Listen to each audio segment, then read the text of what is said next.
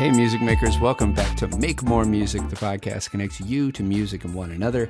My name's Chris. I'm a board certified music therapist, and this is episode 51 with John Esterly of Rare Buzz Effects. Hope you've been doing good. It has not been the world's brightest week.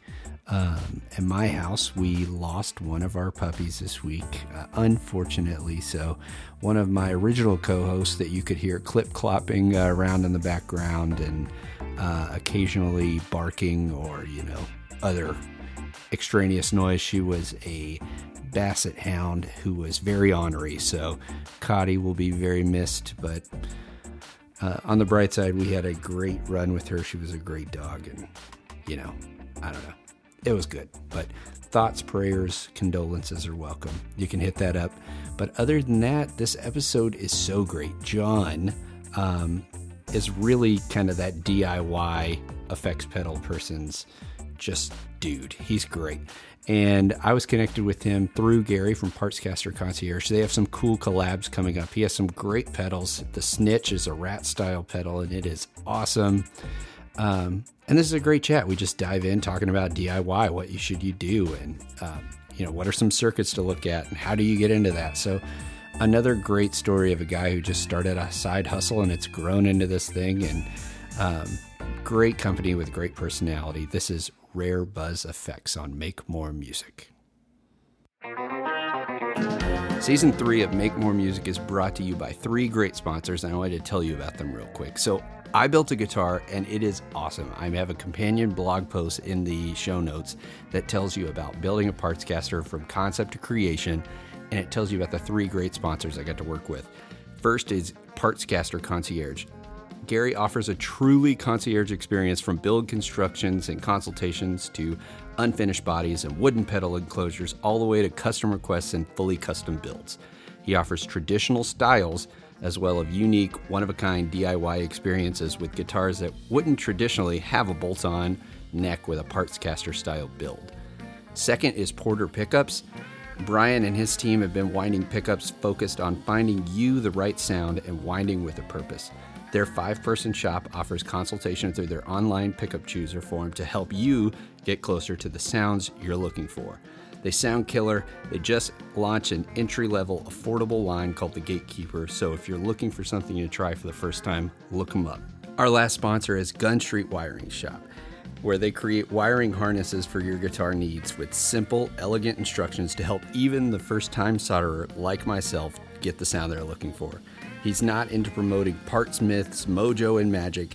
He sells circuits, and their customer service is top notch. From basic upgrades to wild enhancements, Gun Street has got what you need.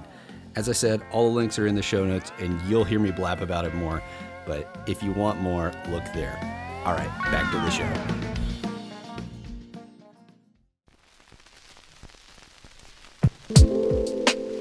Well, John, Rare Buzz Effects. I'm glad you're here today, and uh, we're both rocking after after our dad duty for tonight. Things going okay up there in Ohio? Yeah, yeah, we're uh, we're doing well. We had a beautiful day today. First really really nice day of the year. I don't know how it was uh, Mm, down where you are, but just Same. beautiful up here. and it snowed last week here. I'm not Oh, no that far kidding. away from you, and I got a dusting last Tuesday, a week oh, ago. I was like, "What world is this?" right? Wow. So, uh, my great granny said it snowed in May when she was little, but I think that might have been the latest snow in a very long time here. So okay. It was like a freak thing, and my daughter was like, "What? There's snow?" I was like, "Don't get used to it. This is this is different. I don't know what's going on." But Right. yeah, I'm down in Louisville, so I'm not too far away from you. Okay. Um, cool. Well, before we hop into you know Rare Buzz, all the cool things you're doing, I love the. I just watched the Coils video on your all's YouTube channel, and I was like, wow, this is special. this is really good. so before we get into all of that, you ready to do a few uh, icebreaker rapid fires? yeah. Yeah. Shoot. All right. So on your phone, or if you're spinning vinyl or whatever, what's the last track you listened to? Ooh. Uh, well, I think it was Fiona Apple's "Criminal." If if you had to put me to it. Okay, Yeah. solid, solid. Um, then you can take this as philosophical or as like plain or You can go wherever you want to go with it. But if you were an instrument, what would you be and why? Man, you can be specific or you can be generic. It's whatever. Well, I, it's got to be a brass instrument because that's what I played growing up. So nice. I just feel I feel naturally uh, drawn to that. Um, so I don't know. I, am going to say I'm going to go out there on a limb and say the euphonium or the baritone oh. horn, depending on uh, the terminology you want to use. Just because I kind of I I tend to sit at the back, but I make my presence known when it needs to be known. Okay, that's our first baritone that has made it onto the show. So, uh, funny enough, we've had theremin twice, but first first baritone. Oh wow! Uh, both were for very different reasons. One person liked to be mysterious, and the other person said they don't want to be touched. um, that's cool. So you grew up playing a lot of different brass. I grew up playing trumpet. So oh, okay, yeah. yeah. I, I, started on trumpet, and then uh, uh, oddly enough, spent most of my high school career with the uh, the euphonium or the baritone horn. So I guess maybe that's where I where nice. I fell into that. Yeah. That's cool. I don't know how it was for you, but I signed up to play percussion and they said, we have too many percussionists. Try trumpet. So right. I liked Louis Armstrong for some reason. So it worked, but uh, doesn't have to be music related at all. But what's something that's been inspiring you recently? Um, well, we've got a, uh, a local art gallery here that's a, a, nonprofit that's really, they've just been doing some great things. They have a music festival in September that I've been a part of uh, for the last two years mm. now. Um, but just the stuff that they are doing for the community that they're in. Um, and I'll shout them out. It's the, the 934 gallery here in Columbus. Yeah, very cool. I think I saw you post about that recently. Yeah. So yeah. that's uh you have an event coming up with them in what'd you say? Was it September? September is when they do the 934 festival, which uh, is kind of an art and music and spoken word and mm. kind of art in any way you would feel it. Nice, I like yeah. that. And that's in your your neck of the woods, Columbus area. Yeah, it's it's kind of right in the heart of Columbus, uh, mm. right in the Milo Grogan neighborhood. Folks are Very familiar cool. with Columbus. Yeah. Very cool. I've only been once, and it was to see an Opeth show. Okay. So that was a, it was a good show. It was a great show. Uh, I can't remember. I feel like it was right near um, like campus area. It was very collegey. Okay. Um, but it was a great show. Yeah. Um, doesn't have to be music related at all either. What's a pro tip, a life hack, yeah, something you do that you feel like other people need to know about? Well, I don't do it, but you need to stay hydrated and eat your mm. vegetables. Mm because mm. I, I can't tell you how much better I feel when I've had a tall glass of water. I think it, I've heard even just like the starting the day and ending the day. So I just try to like chug a, a water before bed just to like, like you said, just stay hydrated. I wake up feeling, I don't wake up like in the night, like, ah, like that right. death rasp in the middle of the night. So yeah, that's a good one. Uh, total 180. What's your go-to junk food? Oh, God, pizza all day long. Mm, and, and what do you go par- for? That's part of the problem. Is it's pizza all day long. I feel you. I think I counted. What was it? Friday, Friday through Saturday. I was like, oh, I've had pizza the last three meals. I need to. I need to cool it. Nothing wrong with that. Nothing wrong with that. Uh, but what, uh, what kind of pizza to, do you go for? Well, uh, you know, we've got a Columbus style pizza here, um, which is it's a thinner crust. Uh, the the toppings okay. go all the way to the edge, so you don't have like the defined uh, like crust at the end of your pizza. Um, and it's typically cut on a on a grid instead of into wedges. So mm. you get mm. like either a little square or a little like arc type shape. Um, so there's a place here in town, Terita's, that I think is the best Columbus style pizza. So if given my choice, that's where we go. Sounds good. There's a place I I think it's a chain, but there's a place I grew up eating that makes that style uh, called Donato's, and I always really liked Donato's. There's a couple in Lexington, and they're really good. They use the little like cube pepperonis too. Yeah, so yeah. good. Um, lastly, you kind of shouted out the 934. Is there any other person, project, organization, somebody that's doing something cool, even someone you've seen on Instagram or something that deserves a shout out? Ooh, well, yeah, definitely the 934 Festival, and uh, she'll kill me for saying this, but the uh, the executive director of the 934 Gallery, Liz Martin, does more in an, in an hour than you and I do an entire week. So I will give her a personal shout out on All top right. of the 934. I want to be I want to be Liz Martin when I grow up. Yeah. Uh, well, we'll send this to her and get her nice and embarrassed. That sounds good. that sounds good. So I want you to take me back. You mentioned growing up with trumpet and euphonium, but when you were young, what were some of your first musical memories? Well, um, if you want to go way, way back in the way back Machine, probably let's do it. First, Crank it up. The first thing that I remember is uh, Christmas growing up. Um, we always pulled out the same vinyl album. My dad had the Oak Ridge Boys Christmas album, and that's what we would play while we were decorating the house and decorating the tree. And uh, he had one of those. I'm, sure at the time it was the highest buy you could get, but it was one of the Marantz uh, you know turntables and, and head unit and you know the big floor speakers like we had growing up and uh, so yeah just just listening to the oak ridge boys christmas which i probably couldn't even pick out of a lineup at this point but uh, um, but yeah that was probably the first memory that had music tied to it that i could put a, put a finger on at this point nice so uh, and did you grow up in the columbus area uh, I grew up in uh, the Toledo area, just south of Toledo, but I've been in Ohio my whole life. Cool. So, as you're growing up, um, what kind of led you to signing up to do band? Who was influencing you? And then, you know, when did you start picking up things like you make these pretty sweet guitar pedals now? So, when did you start diving into that kind of stuff as well?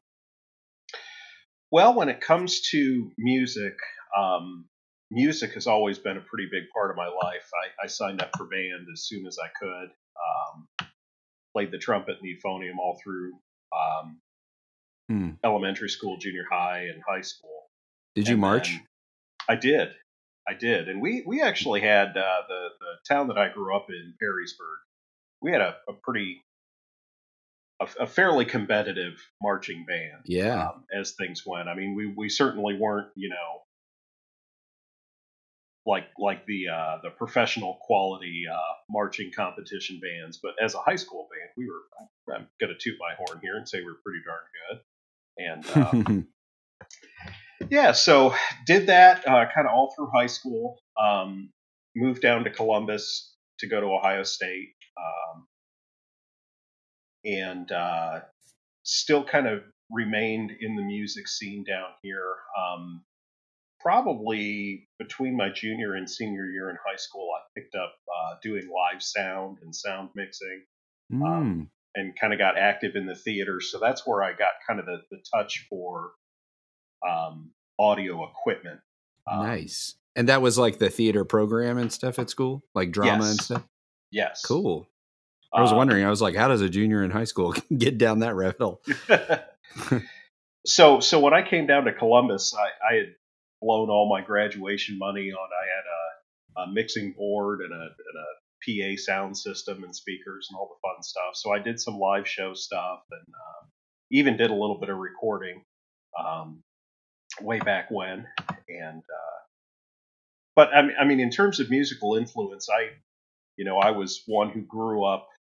I like to say I'm kind of a cusp between the 80s and the 90s. Mm-hmm. Um, you know, I, I, I, was talking to the intern who will we'll talk more about him down the road, I'm sure. But uh, I was explaining to him, you know, the generation I grew up in, we were old enough to kind of be aware of what was going on with the Seattle grunge revolution in the, in the late 80s and early 90s, but we weren't old enough to participate in it. So uh-huh. we, knew, we knew the music was there, but we weren't going to the concerts and, and seeing it live. Um, but then you know, by the late '90s, when I was old enough to get in a car and go to concerts, it was the you know the big kind of ska third wave, Mighty mm. Mighty Bosstones, no doubt.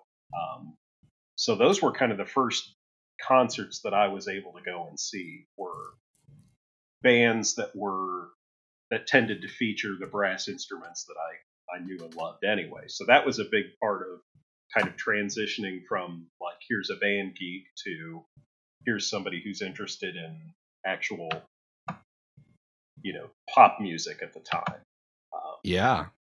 And then, believe it or not, I'm I'm a late comer to the guitar as an instrument. Um, cool. I didn't I didn't start playing guitar until 2014, so it's only been what about six years, seven years now that I've had a guitar in my hand. So very the cool. whole uh, the whole below average guitarist shtick that we do in our advertising, that's very much me. I mean, I can I can hack my way through some chords, but that's about it at this point. So. Well, that's fun. Yeah. So, um, what what was your kind of professional life that led you in between? Uh, I don't know, re- deciding to reach for a guitar, starting to make all these uh, pedals and things like that. Uh, mind, mind the gap for me a little bit with those.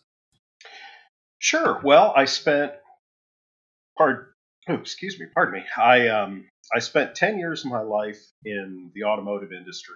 Um, so this is and, and both of these things I'm going to say have absolutely nothing to do with music, but it might kind of paint the picture Cool. yeah, definitely. I Um, spent 10 years of my life in automotive. Um, I did everything, as I like to say, from selling new cars to dismantling them at the end of their lives. Worked for Nissan for uh, a few years, worked for uh, a major third party auto repair facility um, for most of the career, and then spent um, the last two years working for an auto dismantler. So I got to you know smash cars for a living, which was that's pretty fun. it, well, it was it was a very low stress uh, job because if you ever had a bad day, you know, going out and crushing a handful of cars really just took the edge off for you. It's like uh, the Office Space uh, uh, copy machine scene. yeah. Oh, absolutely, absolutely. That's um, good. So after that, I got into the uh, the railroad industry, um, which is what I do as a day job or night job, as you look at it uh, now. So I nice. I'm a, a locomotive engineer, and as I like to clarify, not the designy kind. I'm the one that you know drives the train and you shake your fist at when you're late to work. And, um, we have a lot of trains nearby me, so yeah, I oh, definitely yeah. do. Yeah. We have a, a, Ford plant is like a couple of miles down the road from us, so there's trains all the time. Oh, so. okay. Yeah, yeah. So, um, I guess you know to get real for a minute about that that career is it's there are a lot of good things about it, but there are a lot of bad things about it, and and it's sometimes difficult to take I guess, personal satisfaction out of the work that I do. So that's where I started uh, developing kind of this this need to express myself in a way that was that I that I couldn't find in my career. Um, that's when I picked up the guitar and uh, you know started kind of YouTube teaching myself how to play. Um, and and shortly after I started playing, I decided that you know, like any good guitarist, I needed as many pedals as I could fit under my feet at any given time. And I, I came to the mistaken conclusion that it's cheaper to build them yourself than it is to buy them. And that is absolutely not the truth, friends. It's not the truth. it's cheaper yeah. to pick up the phone and buy it from somebody else. But uh, but no, that's kind of what started this. Um, I've always been a tinkerer. I've always been interested in electronics, so it was kind of a natural fit for me um, to uh, kind of delve into the schematics and start learning about what did what, and um, then start pairing different things together to see how they sound. And that's really what a lot mm. of hmm. pedal development is: is you you take either known kind of known circuit blocks or you know a, a functional piece of a, an electronic circuit and stick it to another functional piece of an electronic circuit maybe tweak something in between them and see how that sounds and then tweak something else and see how that sounds and eventually it uh, eventually it comes up with something fun. Yeah i that is so serendipitously today I received uh, my third hands set that I bought. So I am getting ready to like dive down in. I have a buddy. I bought my first kit or PCB, and uh, I'm I'm doing a kit with my buddy soon. He's kind of gonna handhold me, and I've got a couple. I did a kit with uh, DIY recording equipment. I made a reamp box. So oh, great. I'm I'm wondering, you know, uh, what was there some prerequisite information that you already knew? You said you were already a tinkerer, so was this not like so overwhelming when you started, or or was it pretty a blank slate when you thought, okay, I'm going to try and mess with these things? Well, I guess maybe let me fill in a couple of gaps that might help answer that question. So my very first job was as a um, I guess, kind of an apprentice electronic repair person. Mm. Um, back when that was actually a thing, back when we fixed stuff instead of just getting new. um, so that, so very young in life, you know, high school. Basically, it was when I was 16. You know, first job I could get. Um, I learned how to solder. I kind of learned what a resistor is, what a capacitor is, what a cool. transistor is, that kind of stuff.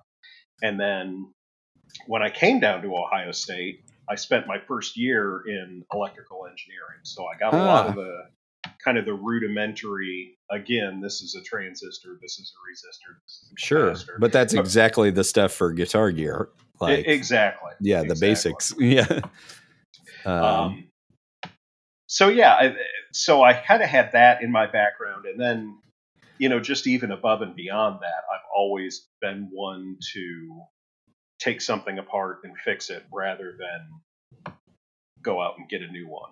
You know, my my wife absolutely can't stand it because we've had this same dryer in our house for almost 20 years now, but I just keep pulling it apart and fixing what's broken and putting it back together and pulling it apart and that's I guess that's how I've always been. Is I'd rather spend, you know, 20 or 30 dollars and a couple hours of my time to fix something than just go out and buy a new one. So that's very cool. So um, I'm kind of wondering too. So for me, as somebody that is, I don't know, very, very not knowledgeable on these things. And I've started diving in. I've started reading some books. I found the Make Electronics and then the Make uh, Analog Synthesizer books and all the Brian Wampler stuff and Reddit and things like that ha- has been helpful, but where do you kind of help people that are uh, haven't had any background? So the, all of this idea of resistors and transistors and capacitors is all brand new.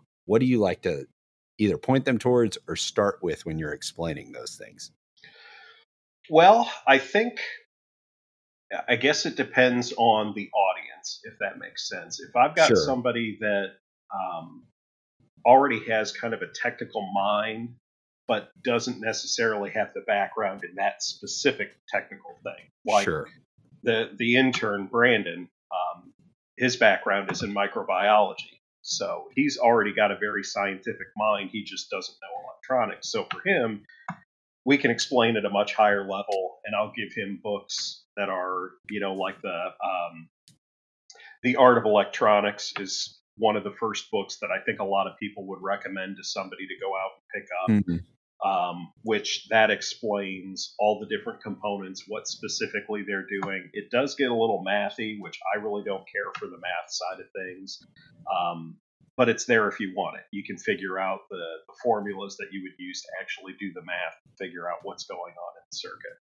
Um, if you just kind of want to know how guitar gear works, uh, the um, electrosmash.com website is mm. like Wikipedia for guitar equipment. Um, they do such a good job of taking kind of the classic effects, the tube screamer, the Klon, the, the rat. They'll break down all the different components. They'll even go so far as to say, okay, this is what R1 resistor number one is actually doing in the circuit, and this is what C2 capacitor 2 is doing. And if you adjust C2 to make it bigger, it'll make this sound, versus if you make it smaller, it'll make that sound. And that's the kind of stuff that when I first started learning this, that was very, very helpful, is to be able to see what's happening in the circuit, figure out what parts of that circuit are doing what, and then what do you change to make it different. And to be fair, Wampler's books are both very good at doing that. Um, yes.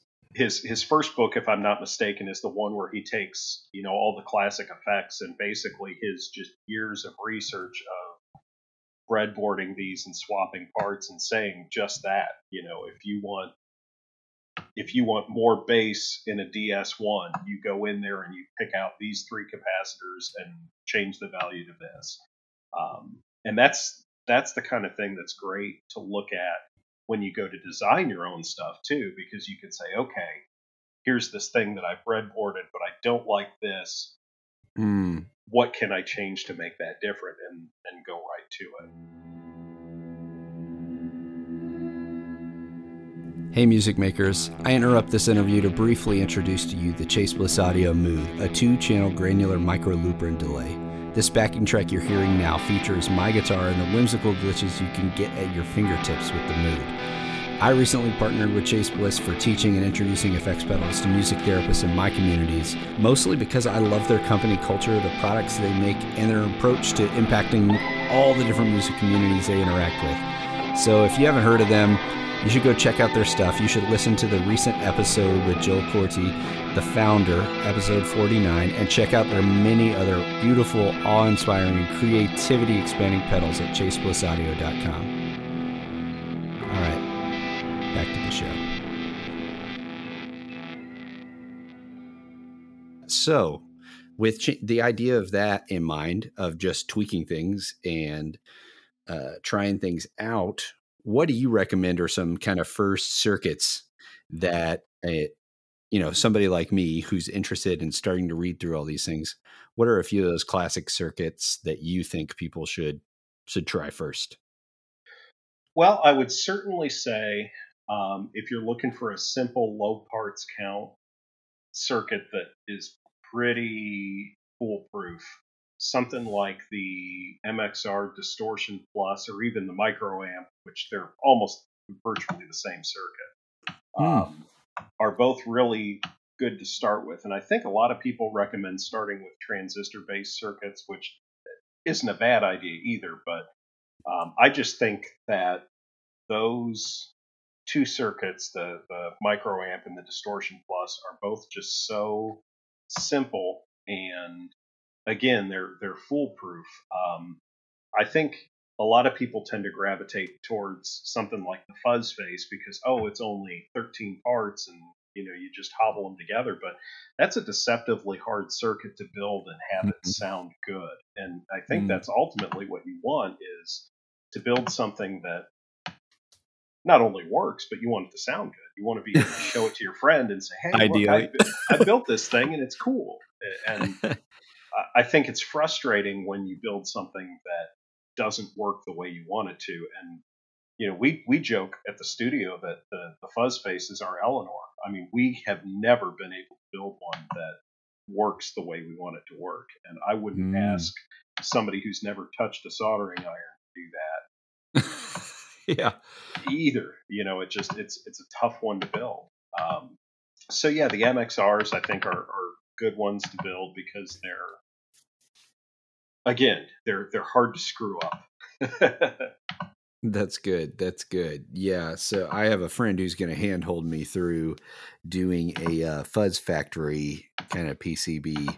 So okay. luckily, I have somebody who knows what they're doing who's going to help me. But um, I was just like, you know, I've always wanted one. Let's do it. So, um, yeah, but that's super exciting. So tell me a little bit about you know your kind of brand. You all are humorous.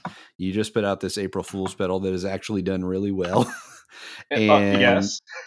and so you inject a lot of humor in what you do. You've got a lot of cool circuits that are affordable. You even have some diy um, aids and pcbs for D- diyers so tell me kind of about the the ethos of rare buzz and i also want to know too where rare buzz what it, what does that mean? I, mean I tried to decipher the logo and that kind of stuff and i was like what am i looking at? And, and what does it mean uh, other than i'm assuming like it's a rare buzz like it feels good but other than that le- well, illuminate me. I'll start with the logo because that's easy to explain. Um, so that is an npn transistor symbol in a mm. Like a honeycomb hexagon. Nice. So that part of it kind of makes sense. The the rare buzz where that name came from. So before I built Guitar Effects, I was doing some blogging and even did a little bit of event promotion here in Columbus. Um, and that was just the name that I used for that. So I already had kind of the, the social media set up, already had the um, oh, had the the handles everywhere, had the website. So just and, easy uh, to run with it. Yeah, easy yeah, to just run with it. Yeah, and it, you know when you have that established on date and it's already got a couple of years behind it, it makes you look better than you really are. So that's that's that's kind of where that where that uh, worked in. And again, I I couldn't recall where that name came from or why it sounded good at the time, but it works. It's it yeah, works. It sticks yeah. out. Yeah, that, it made me wonder that, like, huh, what does that mean? Where is that going? So, tell me a little bit about the ethos. You said, you know, you have your day, well, your not day job, but your regular job that you're doing, and then this as your kind of creative output, and you have this intern you're taking on. So, like, what do you want, and what does it look like in the near future for Rare Buzz? Well, I think in the in the near future, um, I I think we're kind of happy with where we're at. Um, cool. Uh, I one thing that's real big about what we do. Uh, it, it's very important for us to be good stewards of our community, and whether that be mm. our, our physical community here in Columbus, or just the, the arts or, or music community at large. Um, so that's always been a real big part of the Rare Buzz story is giving back, whether that be you know monetary donations or whether that be um, donating gear or helping support other causes. Um, Mm-hmm. Uh, yeah, I've noticed that even in the kind of the short time I've been aware, I've seen several things that you all have been doing, and I think most recently it was the special run for the Trans Day of uh, Visibility, right? Yeah, yeah, we did the uh, the Trans Day of Visibility snitches, and those sold very well, and we we supported a, a local um, youth outreach center um, mm, that that cool. works with uh, yeah works with kind of gender nonconforming uh, uh, youth or yeah so cool so uh, i'm wondering too then kind of as someone like yourself that's doing this really as like a fulfilling creative endeavor uh, i'm wondering how the intern process happened and came up he reached out to me so I, I like to re- remind him that every time he complains. This hey, is this yeah. is entirely this, this is your idea. this is your idea. no, but Brandon, uh, he's a local musician. Um, I think he's someone that is very interested in kind of the, the nuts and bolts of what goes on inside the guitar pedal. Um, and he was just interested in at first just kind of coming to the shop and seeing what happens, and uh, from there it kind of took off. Um, mm in fact, he's uh, he's actually working on his own pedal design right now. I've given him oh. kind of free reign to to go crazy. So super cool. That's exciting. So, yeah. and you do have this shop. I saw you posting about there was a fire or something recently near you. So, it uh, is that a space where you you have? I know we're in the middle of a pandemic, but like walk in type space, or is it more like workshop? Like put your head down and get stuff done there. What what is the atmosphere of that? Uh, definitely the latter. Um, it's cool. at a uh, it's at the Millworks, um, which is an art studio complex in Columbus, and uh, there there are a number of art studio complexes in Columbus, which we're very fortunate to have. Um, but Millworks is a little different. That we're more of a kind of a closed maker space. We really cool. don't we don't have like open open hours and things like that. Not to say that I I can't have people you know, come visit and see how sausage is made. Um, but you know, but it's it not like a big wide open door. Yeah, yeah, yeah, Right, right. We don't have you know events every weekend, things like that. It tends to be a little bit more uh, subdued and low key, which is nice. Um, but it's it really is just kind of where where we do all the building. It's nice not having to clean up every day when we're done. Just we can kind of turn out the lights and step away from the desk and leave the project sit as as it sits. So. Mm. Well, I'm kind of wondering too, as this person who's kind of come into this community through kind of a random back door uh, of just finding out you were interested in this, and it just seems like it's kind of uh, happened as like a. It seems like a natural progression. So I'm wondering what what has been surprising to you about this process of, you know, growing this community and making these products. What what's some of the highlight reels and things that have surprised you along the way? I, I, would say, and I think if you talk with other builders in the community, um, the thing that's most surprising to me is how open the community is. Mm. Um, we're very, and the, the analogy that I give is it's almost as if Chevy would take an engine to Ford and say, this isn't running right. Can you take a look at it and fix it? Because that's essentially what we're doing. I mean, which is got, wild. Yeah, yeah, yeah, yeah, yeah. When you've got one small builder talking to another small builder, we're essentially competition. I mean that, but but it doesn't feel that way, and it never mm. really has. It always it's everybody is very welcoming and open. And I mean, I'm you know, I'm not asking for somebody to give me the the schematic to their best selling pedal so that I can rip it off. I mean, we, we tend to kind of give and take when it comes to ideas, and and uh, if one of us hits a building block or a, a roadblock uh, when it comes to a design, another will help. But um, just the openness of the community mm. is is amazing. Mm, so you've got several um, legacy products, and you've got a lot of cool things out right now. I'm wondering what are some of your products that you're most proud of?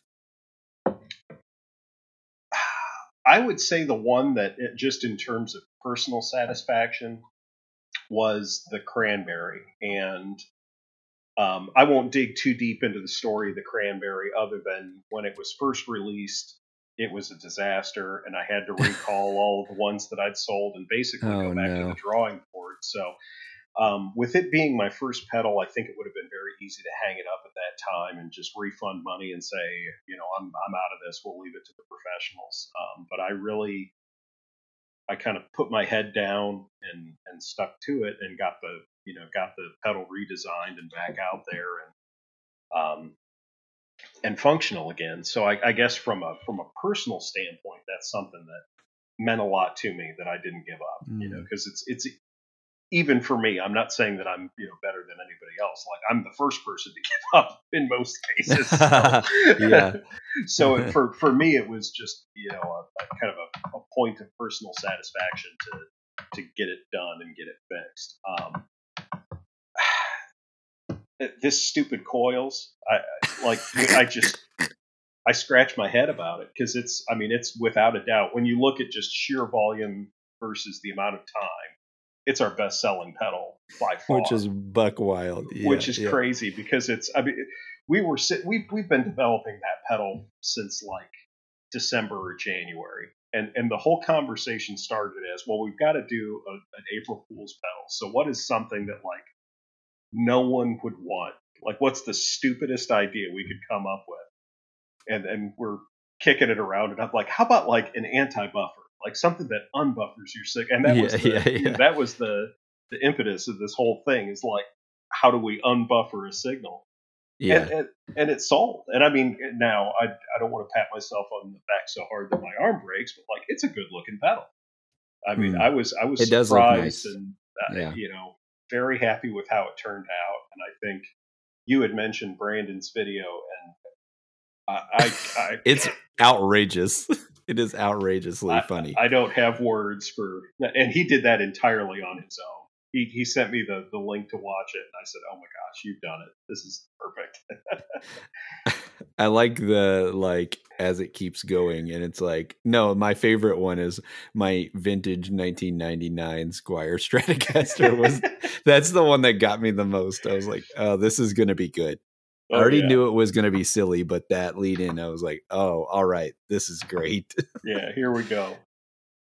Oh, that is good. Well, um, and tell me a little bit about the fruit series and the things like that, the DIY stuff. Can you explain that a little bit? Sure. So um, that was something that I did um, last year. Really, about this time is when I started putting mm. that together. Um, and and we got uh, a handful of them available toward the end of last year, but it was it was kind of a response to everybody having to be home. um, during the initial kind of lockdown due to COVID. Mm, very cool. And um, so, you know, I knew people were going to be less interested in spending a large amount of money on something and we're going to have some home time and might want to take up a new project. So the the fruit series are all Dan Armstrong effects. So the mm. the apple is a green ringer, the berry is the, the blue clipper. Um, and uh, yeah, they're just they're fairly simple effects, hopefully fairly simple to put together. Um, but they sound pretty darn good. Um, and they're they're very uh, very traditional interpretations of those designs. I mean, you know, they're we didn't get too crazy with them. We didn't do a bunch of mods. They're basically just you know the the classic schematic online. That's what you're going to get. So. Um, for somebody who's interested in starting building or wants to try one of those but doesn't want to spend the several hundred dollars that a genuine unit would cost, it's it's a neat way to kind of get your foot in the door. Um, and I guess the caveat to that is they are all in the midst of being redesigned right now. So if you go mm. to the hmm. website right this second, they're not there, but uh, very very soon. We've got um, three of them in the, the final stages of quality control testing. Um, and should have them back up very soon. But then we've even what, what we do have available are the, the solder practice kits, which are yeah, that thing is cool it's you you basically get a bag with a, a, circuit board and then I think it's 54 different components you put on and it's you know eight different small resistors and eight different big resistors and then LEDs and transistors and capacitors and so you just you get an idea of what it's like to solder these different things and, and get plenty of practice doing it so that way you don't go to that kit and screw up that board you know, if you're gonna if you're mm. gonna learn soldering the hard way, I, I, feel it's better to do it on something that you're not too worried about what it's going to be when it's done. Very cool, very cool, and super affordable. All your things I'm looking at, I was like, man, everything is really affordable, um, especially for it being you know a small company doing their thing. Usually, you see kind of the opposite. The like, oh, wow, that's super expensive. So I think it, I think everybody should definitely check out all the stuff. It's just like even from the, it almost scratches that like, ooh, I think I could part with that right now, kind of, um, kind of like hand over my wallet kind of thing. So very cool. Well, I want to know like, uh, you know, who have been some of the kind of mentors for you and you mentioned like the community. So who do you want to shout out community wise that's been, you know, helpful along your way?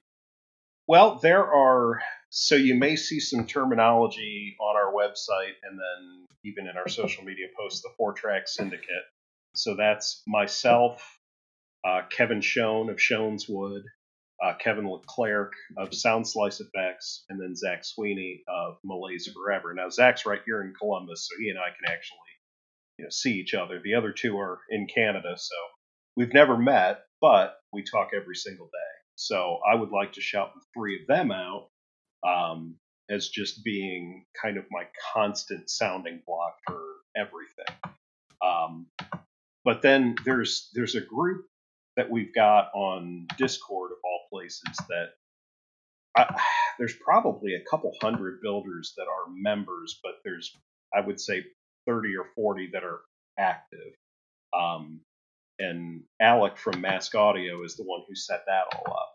So, of nice. course, shout out to him. But um, really, the, that's the group that we we kind of commiserate together. If people have questions, it's it's a complete judgment free zone. So if you ask a question that's like a a total noob question, you don't get you know, just absolutely bombarded with. Oh, yeah, railed. yeah. This. Come on. Yeah.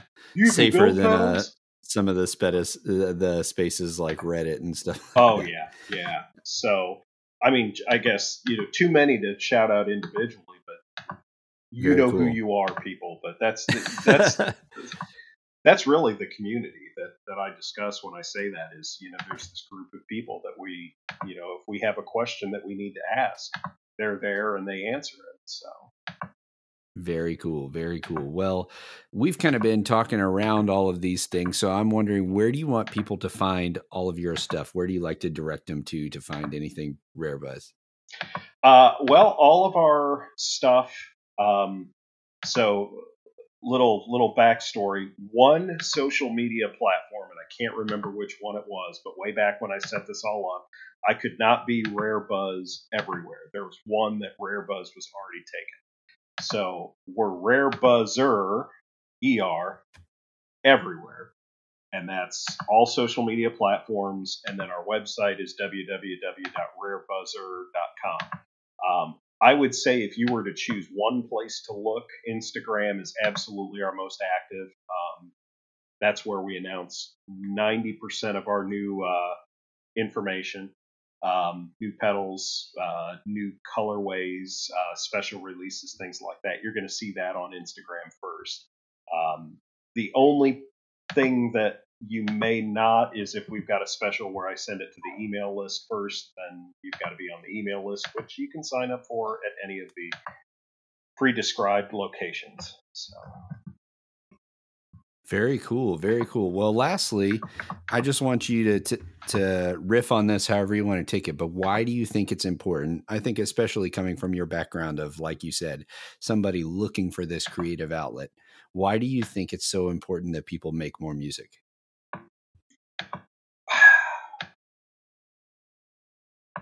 I, I guess I'm I'm gonna maybe get a little philosophical here. I had a that's a, great. I, I've got a, a very good friend and I'm not going to say who it is, but if he hears this, he'll know.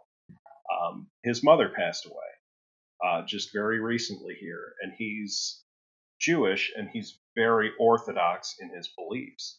And one of the things that he is supposed to abstain from is listening to or creating music for an entire year. Mm, and I wow. and I thought to myself, like that would kill me. I, I don't know what I could. I, I couldn't do that and and I got to thinking even further on that. And I don't mean this as you know a knock on the religion because that's not at all what this is. But it almost seems to me like you would want the opposite. You know, for me, music is so much the fabric of emotion and you know, if you're in a bad mood, you listen to music that makes you feel worse. And if you're in a good mood, you listen to music that feels better. It's just so much a part of my life and to not do that for a year just I couldn't I couldn't imagine it. So I guess just because it's I hate to sound silly, but like it's the it's the the language of emotion to me. Mm. You know, you've got to keep making it because that's how humans express all the different emotions we feel because words really don't do a very good job of it when you get down to it. Mm, I love it. Well, I think this chat's been great. It's been further inspiring for me as I dive down the DIY rabbit hole. Uh, so I, I thank you for your time. And, you know, I think everybody should go check out your stuff. So, did we leave anything on the table? Anything else you want to talk about, John? Not that I can think of. Just thanks for having me. I, I know it's cool. uh, we, we set this up a while back, it seems like, but uh, I'm, I'm glad to get it uh, get it done. It's been a blast. Very cool. Well, thanks, man. Well, for John and for Chris, everybody remember give more grace, share more love, and make more music.